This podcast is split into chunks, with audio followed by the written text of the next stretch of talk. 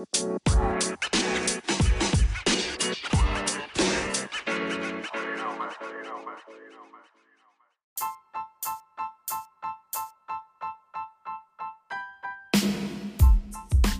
everybody, welcome to episode 7 of Junior Golf Keys. I'm your host Matt, and today is part 1 of a 2-episode mini-series on college golf recruiting. Our guest Josh Brewer is the head coach of the women's golf team at the University of Georgia. I've actually known Josh for a couple years. He's a great guy, runs a really great program for the Lady Bulldogs. And so this is a value-packed episode where we dive into the recruiting process. We're going to talk about the importance of academics, what a typical week looks like, and a couple other things as well. So stay tuned. I'll be right back with our guest, Coach Brewer. All right, guys, welcome back. Today I've got a special guest, the head coach of the women's team at the University of Georgia, Josh Brewer. Josh, how's it going? I'm doing very well. How are you today? I'm great, man. Thanks for jumping on here with me. I'm excited and kind of look forward to the next few minutes together and, just enjoy the banter back and forth. Yeah, for sure. So, we met a couple of years ago and keep in touch, and I know that you're bouncing all over the place right now in the middle of the season, so appreciate making time for us. You guys just got back from Portland, finished up at the Molly tournament out there, not tied for third. You guys took sole third, I think, right? Yes, we did finish third and had two freshmen finish fourth and fifth individually. So, awesome. Again, a good trip to the West Coast. Yeah, for sure.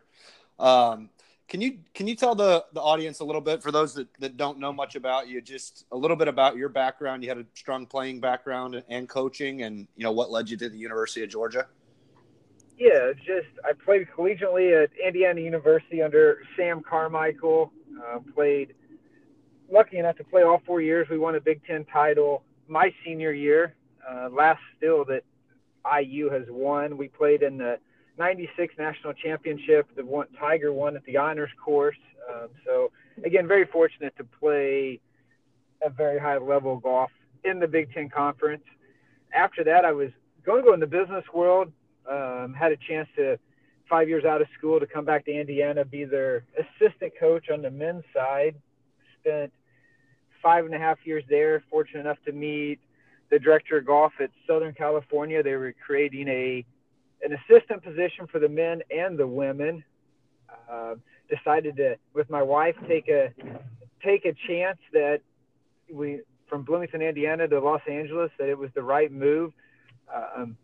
Turned out to definitely be the right move. Spent 4 great years there where I met Coach Hack on the men's side, and when they decided to, make a change on the women's side in 2012, I was just kind of right place, right time, and now this is year 8 in Athens, which is really kind of strange because sometimes it feels like 8 days. Sometimes it feels like 80 years.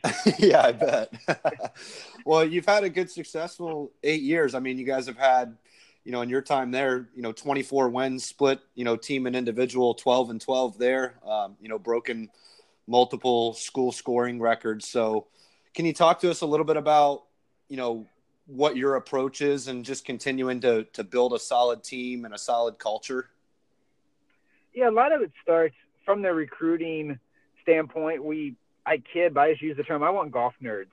And that's not only the student athlete, but the family who loves the game of golf and is going to support their daughter, to get better, even if they're not going to play professionally, just to get better at the amateur level. Because I kind of live and breathe the sport, maybe too much to an extent at times, but I try to wake up every day trying to help, our players reach their full potential. So again, I think it starts in recruiting, and then once you get here, adjusting to each personality.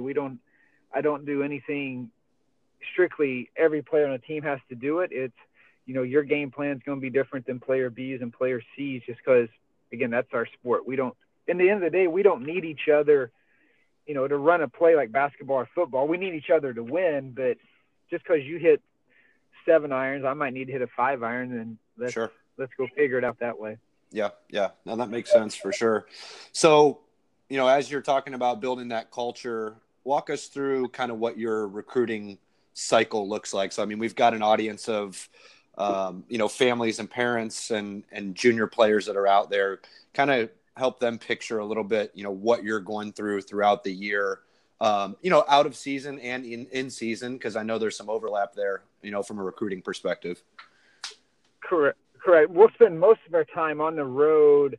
Kind of May through August is when parents and junior golfers will see us, just because, again, that's our off season from a competition standpoint. But even now, like I said, we just arrived home on a red eye from Portland, and we'll still be looking at junior golf scores and from around the world, and just trying to figure out who, you know, who's playing, who's competing. And to me, I love seeing people compete and try to win at all levels. It doesn't matter if it's a state tournament all the way up to the national level or international level. It's like, just compete. It'll take care of itself as long as you're out trying. Don't try to game the system. Just go out and play and do as well as you can. Yeah. Yeah. What do you mean when you say game the system?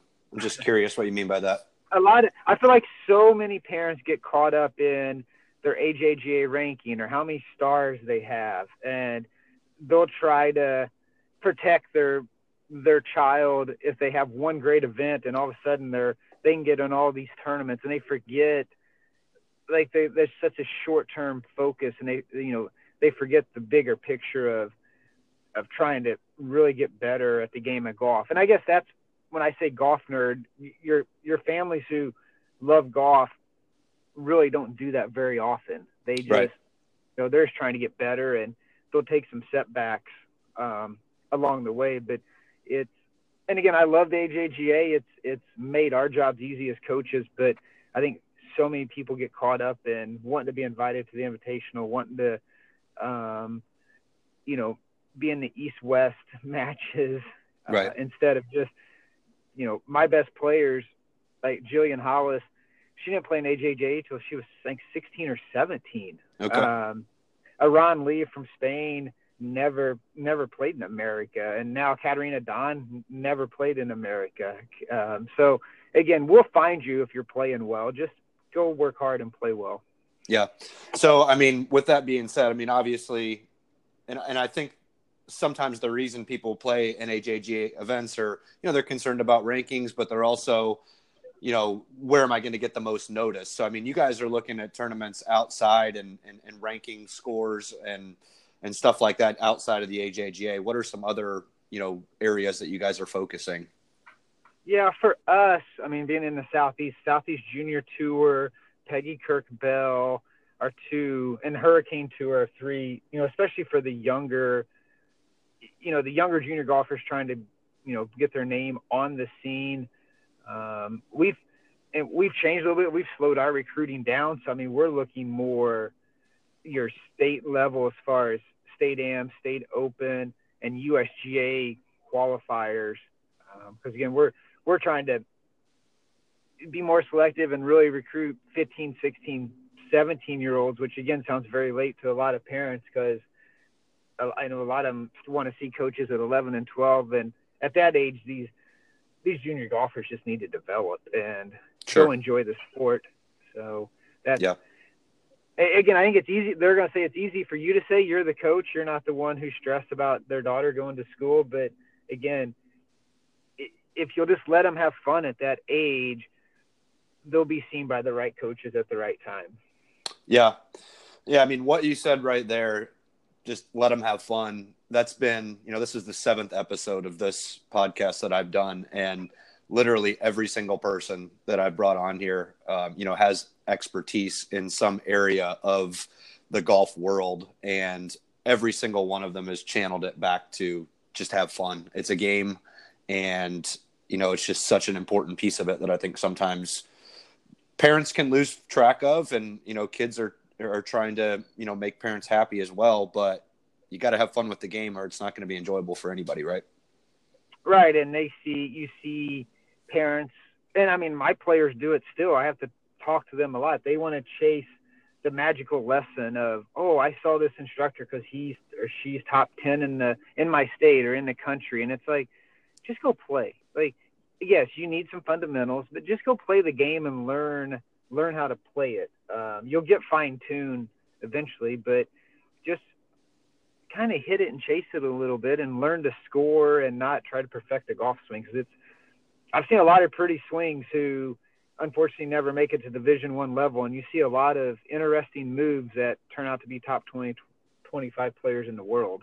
Sure. Yeah, absolutely. I think we've seen that recently just with some of the players that are coming out on tour. I mean, there's, you know, some very unorthodox moves that are out there, but, you know, I remember talking to Matt Kuchar a few years ago, and he's one of those that you would tag in that regard. He said, hey, as long as I can repeat the move and it produces the ball flight that I'm trying to produce, you know, that's what we're working on. So it's not about, you know, having this picture perfect swing, so to speak. Yeah. And that's, and again, it's, this game is, it gets hard to win the higher you move up. Also, when you're, again, to me, that 10, 11, 12, 13 year age, you know, you dominate, you probably win 5 to 10 times a year because there's so many little tournaments. And I think parents also lose that because it's just very demanding and hard. Like Jillian Hollis had a great college career, but she won 4 times, and that's like top 5 in our program's history, that many wins. Most people, you're lucky to win one tournament in a 4-year period. So try to continue to win at 15, 16, 17, just because it is so difficult to do that. Yeah, for sure. Let's talk about you're out on the road and you're recruiting, or your assistant coach is out on the road recruiting. What are you guys looking at when you're watching a player to see if you want to recruit them? You identify them already. You're out there. What kinds of things are you guys paying attention to? A lot of mannerisms on why they're playing around a golf, and as far as how they're really, their reaction to any shot, good shots, bad shots, how, you know, does their routine stay the same on the first tee all the way through the 18th hole? And that's, I try to watch a lot of golf. And does it stay the same when you're 4 under versus maybe 7 over and just having one of those days that you're going to have in this sport? Do you just kind of, to me, I call it pack it in a little bit. So to me, that becomes really, really important from my end. Something I do on a recruiting trail is I'll go around to the volunteers and other people and just kind of ask about the player and the parents. Like, it's just not the player. I'm asked how the parents have, and I'll go in the pro shop. Like, has anyone been great this week? Has anyone given you trouble this week? Because I'm like, they're going to be on great behavior around me. Sure. When I'm out there, but like, I want to know how they're treating the staff and everyone else, because that's how it's probably going to be for the 4 years we spend together. So I try to do as much digging as I can, as much on the golf course. Interesting. Yeah. That's something that I think provides a lot of, I mean, why is that so important to you? To me, it reveals their real character of who they are, not the front that they're putting on while on the golf course and a coach is around. And again, that's the person I'm probably going to deal with 95% of the time, because it's a 4-year career is not going to go perfect at a university. So there's going to be some tough times. And when, again, if you're berating the range picker or a pro shop staff because it's not exactly how you thought it was supposed to be set up, that's probably what you're going to do to me when your daughter doesn't make the traveling lineup, or I've had to discipline her for something. And I don't want the headache. I'll be real honest. For sure. So I'll pass. And I've already, trust me, there's 2 elite junior golfers out there that you will never see me recruit, because I've heard enough horror stories, and they probably are going to be all American somewhere, but it's not going to be my headache. I'll let some other coach deal with it. Do you think that a lot of coaches have a common approach in that? I mean, you guys all know each other and talk a lot. It's easy to say yes but it's hard to do when you got a top talent that right. You're like, oh, I can fix him. As a coach, you kind of just learn, and I've had my, rough patches with, trying to say I'm going to fix somebody, and I'm not going down that path anymore. Yeah. But again, there's plenty of coaches who will, and if I hadn't been a head coach so long, I'd probably go down it too my first few years going, oh, it's okay. They're too good. They'll make it work. Sure. Well, it's funny you're talking about that. I think it's very similar as you're talking about college golf and fitting into, your team and the culture and stuff like that. It's like us with work, right? As adults, from a recruiting perspective, it's like applying for a job, from being the rock star producer in the on the team, in the work setting, if it's a cancer, it spreads, right? So I think that's really interesting, kind of the crossover between, adult life and, career, and, what you're doing in college is very similar. Yeah. And I'm like my thing too, I tell all parents, it's like this relationship, yes, you'll be a part of it, but it's between your daughter and I when she's at school. Yes, there'll be some things that you got to talk to mom and dad about, or, that need to be discussed. But at the end of the day, I don't want a phone call from the parents about a daughter's, well, why is her class schedule like this? Why is the trainer maybe not doing this? That's between the daughter and I, or or the daughter and the trainer. So again, that's why, like in the recruiting process too, I want to hear from the junior golfer. I get mom and dad maybe making that first contact, but after that, parents who call me over and over again, it's probably a rare occasion they'll end up at the University of Georgia. Yeah. So let's talk about that. Let's talk about, in the recruiting process, what role should the player have, and what role should the parent take? The player needs to be the one reaching out to coaches. And my advice is, we know that the player is going to be nervous. So as coaches, we'll talk the player through the phone call and help. If you're comfortable with that coach, they'll talk you through the phone call, right, and everything. And that's where, again, I get every once in a while parents will be on speakerphone, and if it's the first time or second time, I'm okay with it. After that, though, it's like, hey, let me have this conversation, right? Because again, I'm afraid they're going to hover quite a bit there. So it'll be okay. I know it's going to be nerve-wracking, but it'll be okay to make that initial phone call and just create the communication line of communication. Sure. Yeah, that is a scary thing for a young player, especially, somebody in their teens that's, trying to have a conversation. It's a super important thing that they're chasing in their life. So, it's good to know that on your side, and I think that, parents and players can appreciate that, you understand, you get it, and other coaches get it, that, it's something that they're going to be nervous about, and you're going to help them through it, and just want to develop a, genuine relationship and get to know each other and see where it leads. And that's what, I get it. Texting, Snapchat, direct messages on Instagram. Those are good things if just little things are high, but I refuse to hold a conversation that way. And again, my current team, I'll pick up the phone and call them. I think it's an important piece. And then I don't read something into a text or message. They don't either. So you can and you can say that's very old school, but I found that's the easiest way to have great communication with my hopefully future and then current student athletes. Yeah.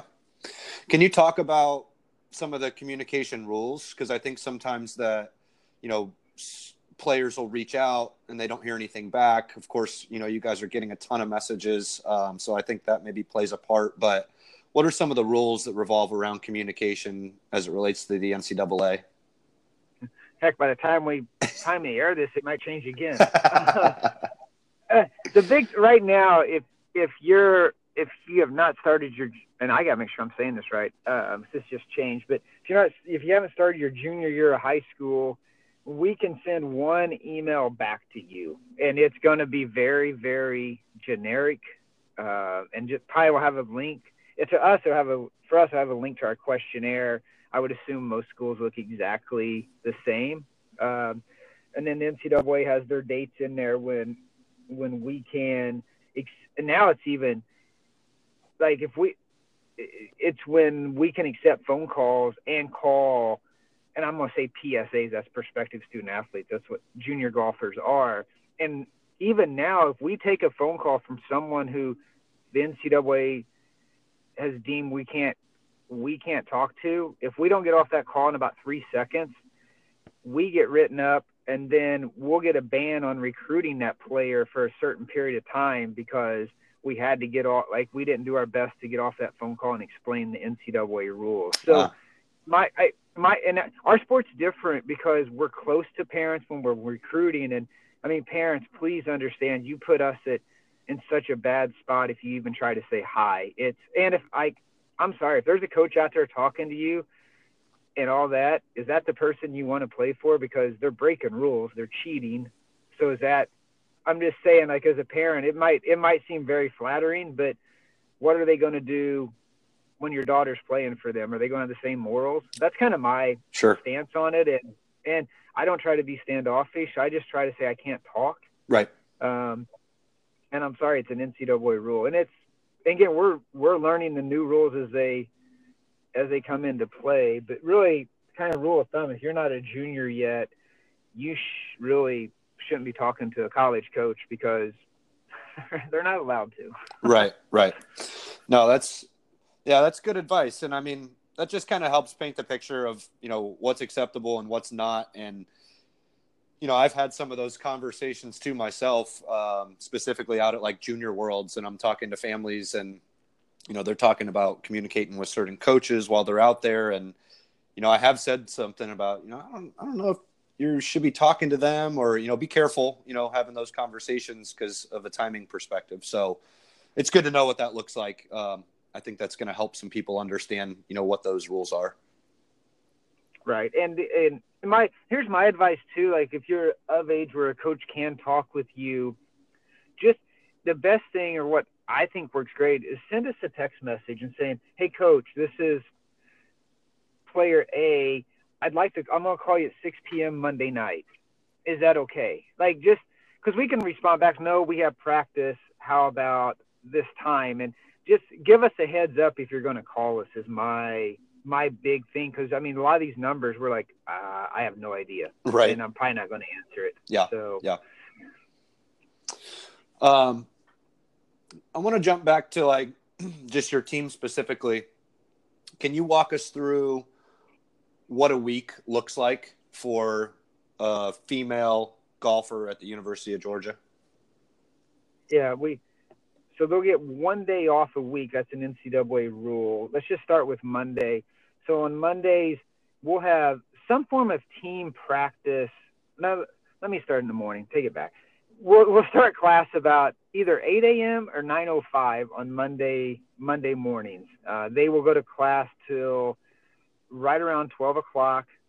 They'll eat training table, which is lunch, with all the student athletes at the University of Georgia, and then we'll practice in the afternoon in kind of a 2 or 3 hour block, depending on class schedules. And when I say that, that's probably just going to be we'll play on the course, we'll set up a team game, we'll set up a team pitching, chipping, and it's going to be where the team is together as a group, but not in qualifying form, but just to kind of be together. And then that evening, they'll have tutoring, training table, and we try to get tutoring done around 8 that night because we work out on Tuesday morning at 6:30, so that's kind of a 5:45 wake-up call. Right. We work out as a team for 1 hour, and then we'll do individual practice on Tuesday, meaning I block 90 minutes with each player on my team, and we go over what she needs to work on.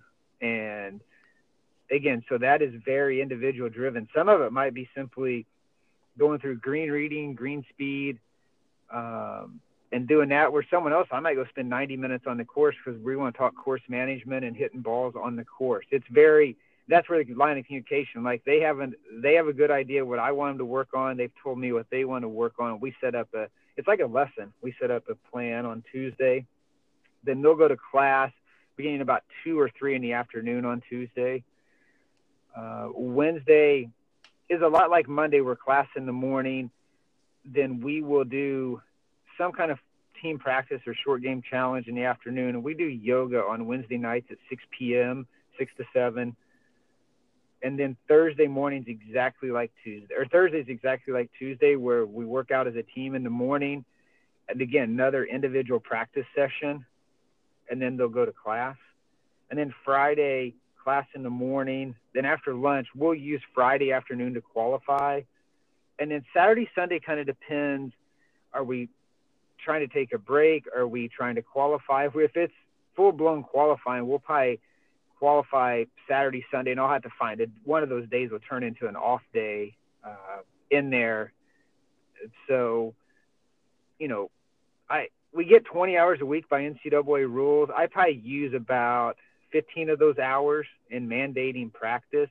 But to me, even like the days I schedule their 90 minutes on Tuesday, Thursday, I mean, they have 3 or 4 hours in their day to kind of practice, play, do whatever they want. They're going to have a lot of freedom because if they're here, they already are really good. So I want to maintain, you know, I want them to feel like they maintain and own that part of their game that they've come in with. Okay. Well, I hope that helps. Yeah, it does help. I mean, it's a full-time job, right? I mean, I think, you know, you're listening to an entire week. I mean, I'm exhausted a little bit. You know, that's a long week with, you know, the combination of academics and mandated practice. And, you know, if you're going to push yourself to the next level, you're going to be doing some practice outside of that, obviously. I mean, what are your expectations there? I mean, I know you can only mandate a certain number of hours, but I mean, what do you see your players doing outside of that? The ones that turn into All-Americans and play professionally are out there probably another 20 to 35 hours a week. They just are. Yeah. I mean, they're out there, and and they have a game plan. Again, I'll use Jillian Hollis or Erin Lee and even, you know, a couple of my players right now. I mean, they come with a plan. They're just not there to hang out. Right. But they're there to get better, work on something, and then get back to academics or something else in their life. And again, I think the older you get, the less time you actually practice too, because again, you know what you need to do to be efficient, but you also understand rest is super important and letting your body heal and recover. Yeah.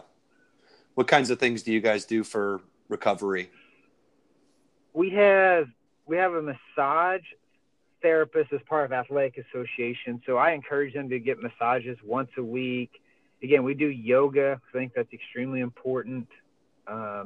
We have now inside our team area is called the Boyd Center. At the Boyd Center now, I mean, we have all the soft tissue.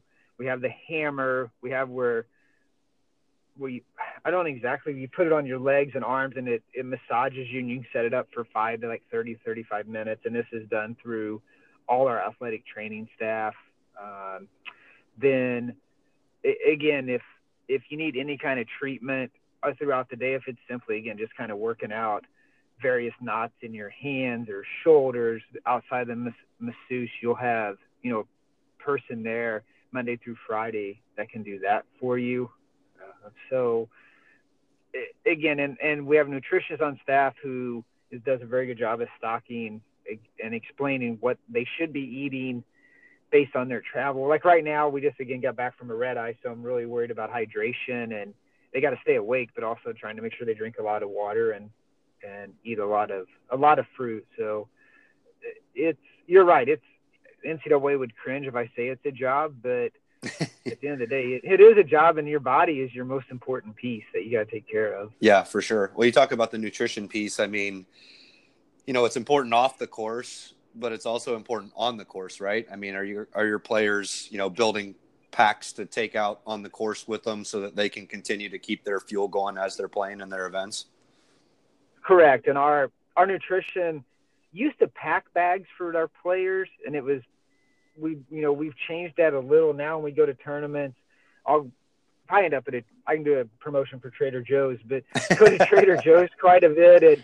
And this team likes, you know, a lot of nuts, a lot of dried fruit. And then also they want apples and cuties. And that's, to me, that's, hey, if that's what makes you play well, that's my theory too. Whatever makes you play well, just ask me, because you can't come back to me with any excuse saying, "Oh, coach, I wanted the pumpkin seeds. That had no flavor and salt, not this." Like, hey, I don't care. You go make birdies. I'll buy you whatever, and I'll take the dang salt off there if you'll make birdies. Yeah, right. Oh, that's good. Yeah, it's an important piece. I mean, you know, our bodies are, you got to take care of them, right? You know, the fitness aspect, the nutrition aspect, you know, to really max out what you're capable of out there on the course. And yeah, some of it is a little bit of superstition. So if it's in the head, that's fine, because golf is a super mental game, right? Yes, it's 5 hours of just battling yourself as much as you're playing golf, because you got too much downtime to, yeah, you know. Hopefully you're saying some positive things, but we've all played this sport. You're going to let some negative things creep in there. So yeah, it's a battle for sure on that end. Yeah, let's shift. Let's talk about academics. So I mean, I know that as you're talking us through the week, and you know what players can expect, academics is a big piece. I mean. Or is it? Is academics important? Yeah, it's extremely, extremely important. I've tried to get my players out of here in 4 years too, and that's probably a rarity anymore. This is year 8 we started this. Every player I've had has graduated in 4 years. Wow. I think, and now I'm not saying they haven't taken some summer school, because they have, but I think a student athlete can do it. If they're, you know, if you demand it, the youth can accomplish a lot if you'll demand it, and kind of shock themselves. But along with that, we have a great support system. They will have tutors for every class. Once you reach a certain GPA, you and I will talk about if you keep your tutors or not. And like I say, I hold all final decisions, but we'll talk about it. Sure. Then as a freshman too, they're given a mentor who helps them kind of on a weekly basis set their schedule and what's coming up. What did you learn from last week? Where are you traveling to? Have you talked to your professors? Just helping them, guide them through college life. Is that another student? It varies from they have to be out of college. So they could be a grad student, you know, out of undergrad, or it could be just older people in the community wanting to give back time and everything, and they just don't donate that. So it just varies a little bit from there. And then again, yeah, we have our academic centers open every day but Saturday. You can be in there, and again, I think that comes from the culture of the team. Though we take a lot of pride in our team GPA. And I mean, even like I said, this morning, someone had to give a speech on our team at 9:05. We got back to Athens about 8:20 off her red eye, and wow. She'll be ready to give a speech at 9:05. And she was doing PowerPoints in the airport in Portland last night. But at the same time, I asked her about it. I don't take it for granted. I kind of have it in my notebook too, who has things going on in their life. And again, that's where if I know you got a stressful couple of days, I'll probably give you time off practice-wise, and I'll get it back from you on the other side somewhere. Yeah. And I just trust you. So, and I want you to, you know, you're going to leave here with your degree. That's the one thing I can promise mom and dad. I can't promise the tour, but I can promise a degree. Nice. Yeah, I love that. I mean, so what should junior players be focusing on with their academics as they're preparing and looking for colleges, you know, and golf? I mean, both sides, you know, what should they be doing on both fronts? You know what, a thing that's become very common in a lot of AP classes, if you're that high level academics and you can test out of certain classes and come in with 8-15 credit hours, it just makes your semesters easier, because you're taking less work than the average student athlete. So it's just more time to, again, either work out or practice, sleep in general. And then depending on where they want to go, I mean, if they're trying to go to the elite private schools and need a certain SAT, they probably need to concentrate on it. If they're coming here, I would tell him, like, just do really well. I mean, yeah, we want everything to be as high as possible, but – and that's where every school – that's where you just got to have communication with the coach of understanding their admissions. But my encouragement would be, if you can take some AP classes, get credit hours before you even step foot on campus, your life will be a lot easier as a student athlete, just because, again, you'll have so much more free time than your teammates. Yeah, that makes sense. What about scholarships? How does that work in women's college golf? Come on, everyone just pays for their own way. We don't worry about scholarships. No scholarships. Well, I think I asked because, you know, in my experience over the past few years, and I've helped some students with that recruiting process, I think there's an expectation out there that I need to go get a full ride somewhere. And so I just wanted you to kind of talk about that a little bit. What's available, you know, some different combinations of scholarships, whether it be athletic and academic, you know, just walk us through that a little bit. Yeah. I mean, women's golf, we have 6.0 full scholarships. Our sport too, just so parents know, I mean, we can break it down however we want. I just know I can go as small as 3% on a scholarship. That means books, all the way up to 100%. And it's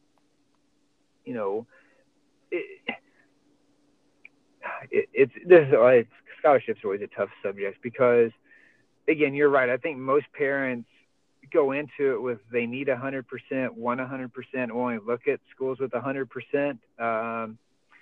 And I get it from a financial side. I'm not the one writing a check if my daughter's only given 75% and not 100%. But that's kind of my question to parents is, if your daughter really likes it, and we're unfortunately only have 75% versus 100%, is there a way to make it work? And you're right, can we look at academic scholarships? Can we look at need-based scholarship, meaning the Pell Grant, and can we help fill in other areas? And the other thing to remember, coaches, there's probably a lot of coaches holding money, and they can give money throughout the year. I've never had a year where by kind of Christmas time, I don't have money available by student athletes on my team and end up bumping people up from there. And I would bet that's very common, from there. And if you're really interested in the school too, and I tell parents to talk to my current players and former players, like, How did he handle the scholarship? Did he honor what he said? And ask that, because that's more important than what a coach is telling you. Like, what is he or she really done? You know, when the player is there, have they really increased if they said they would, or have they tried? Because it almost can't take scholarships away anymore. Just so parents know, it's really, really, really difficult. So don't let that play into the fear factor, because, you know, and also now you can sign scholarships for all 4 years. There's a lot of schools that make you sign them for 4 years instead of 1 year, where there's no non-renewal here.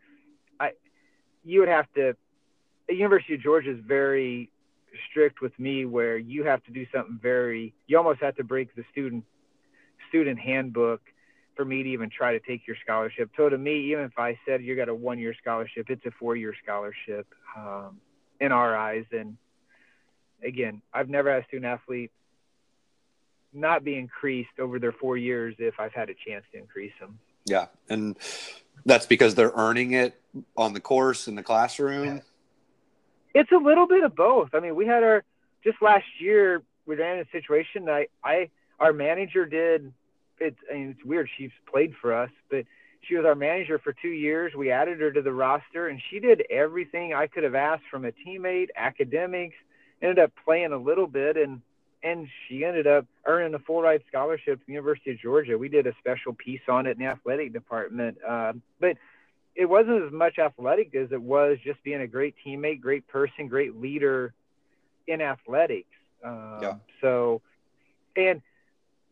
I'll be honest, as a coach, I'll never make a promise of saying, oh, if you play for us, I'll increase you, because who knows, circumstances can be weird for a team, and all of a sudden you have to play because there's not enough people on the roster. So coaches are going to be very very careful how they word that, from that end. And again, scholarships is the hardest thing you'll have with a coach if your daughter is not a flat out full ride, 100%. Sure. Student. Yeah. I want to be respectful of your time, but I just want to jump in real quick to college visits. When should players and families start visiting colleges, in your opinion? Can you talk a little bit about unofficial visits versus official visits and how that works? Yeah, again, that rule just changed too, where now you have to be – I'm going to get my day wrong, so I don't want to say it. Please check. But it's after your sophomore year, before your junior year is the first time you can meet with a coach on campus. It used to be you could show up if you were 6 years old and meet with a coach, but that rule has been changed by the NCAA.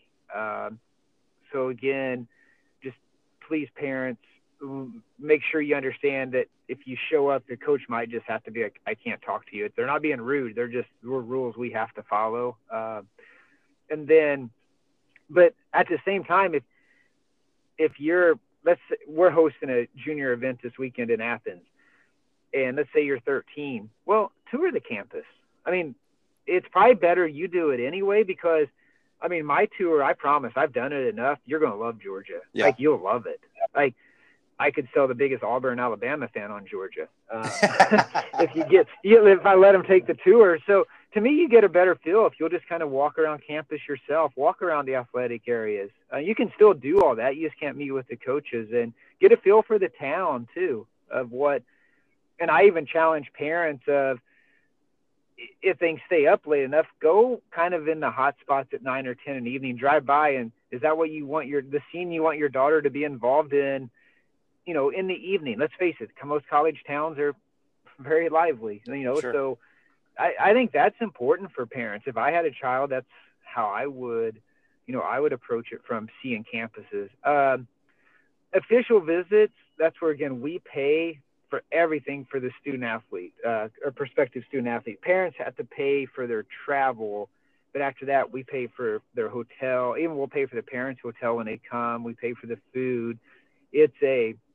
If you're getting offered an official visit, I promise that school really wants you bad. And they're going to do everything they can for that. An unofficial visit is where the parents or guardians, whoever, are paying for the visit. You pay for everything: hotel, flights, car, and they're still extremely important, because again, a coach's time is valuable. So if they're offering you an unofficial visit and spending time with you, they're interested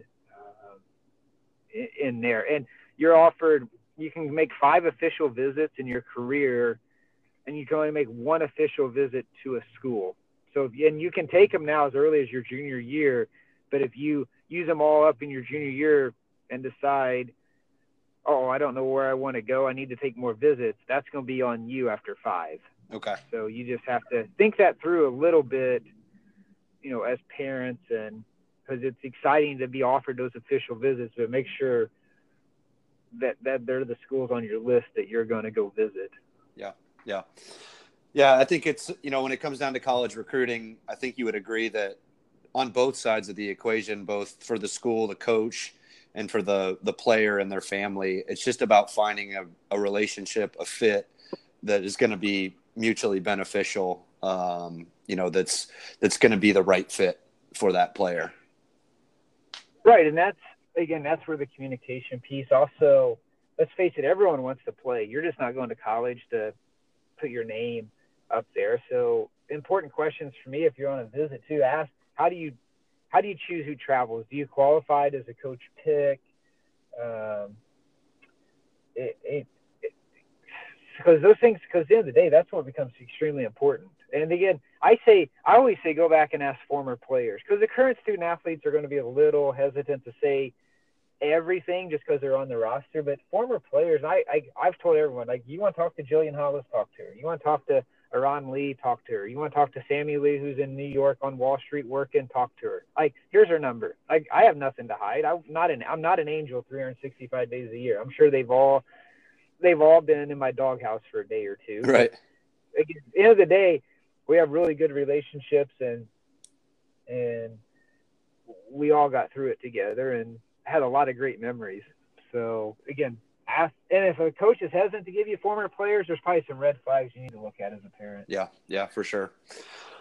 Well, I think we've packed a lot of information and great value into, this 40 minutes or so that we've been on the phone. I'm sure we could keep going for another 40, but like I said, I want to be conscious of your time. I know you just got off a red eye, and appreciate you taking the time to talk to us. Is there any last minute things that you would throw out there for parents or players, just any kind of last minute tips or advice?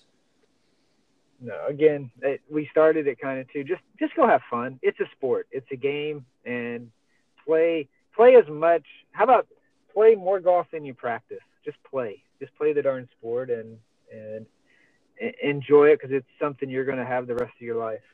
Awesome. Well, Josh, I appreciate it. Ladies and gentlemen, Josh Brewer, head coach of the women's team at University of Georgia. Appreciate you joining us, Josh. Matt, thank you very much, and have a great day. Absolutely. You too. All right. Bye. Bye.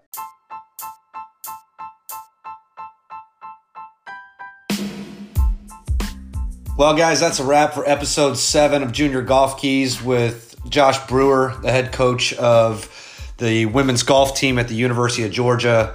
I had a really great time chatting with Josh, and really curious on what you guys took away from this episode. So if you would, jump into the comments on whatever social post you came across this episode in and share something that you learned. As always, if you've taken any value from this episode or this show, please share and leave a review. Also, make sure that you subscribe so you don't miss out on some of the exciting guests that we have coming up. Next week continues our 2-part mini-series on college golf recruiting with the reigning Division I National Championship coach Conrad Ray of Stanford University. I appreciate you guys tuning in and hope you join me next week for another episode of Junior Golf Keys.